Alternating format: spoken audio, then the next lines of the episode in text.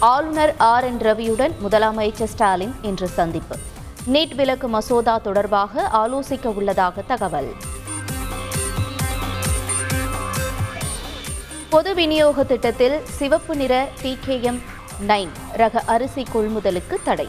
பொதுமக்கள் விரும்பாததால் தமிழக அரசு முடிவு. இரண்டாயிரத்து முப்பதாம் ஆண்டுக்குள் எழுபதாயிரம் கோடி ரூபாய் மதிப்பில் சூரிய மின்சக்தி நிலையங்கள். ஏப்ரல் முதல் பணிகளை துவங்க தமிழ்நாடு மின் உற்பத்தி மற்றும் பகிர்மான கழகம் திட்டம்.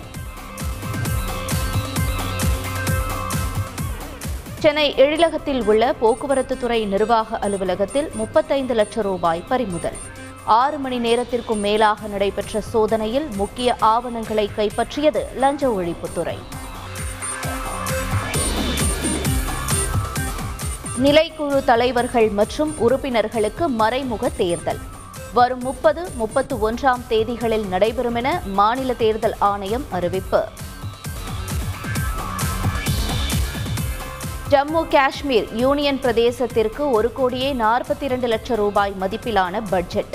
மக்களவையில் தாக்கல் செய்தார் நிதியமைச்சர் நிர்மலா சீதாராமன். சீர்காழி அருகே மின்சாரம் தாக்கி ஒரே குடும்பத்தைச் சேர்ந்த மூன்று பேர் உயிரிழப்பு. தம்பதியுடன் இரண்டு வயது குழந்தையும் பலியான சோகம். இலங்கை கடற்படையினரால் கைது செய்யப்பட்ட இந்திய மீனவர்கள் எட்டு பேருக்கு ஓராண்டு சிறை. கிளிநொச்சி நீதிமன்றம் உத்தரவு. அண்ணா அறிவாலயத்தில் வரும் பதினெட்டாம் தேதி மாலை ஆறு மணிக்கு திமுக எம்எல்ஏக்கள் கூட்டம் நடக்கிறது. பட்ஜெட் கூட்டத்தொடரில் நடந்து கொள்வது தொடர்பாக முக்கிய நிர்வாகிகள் ஆலோசனை.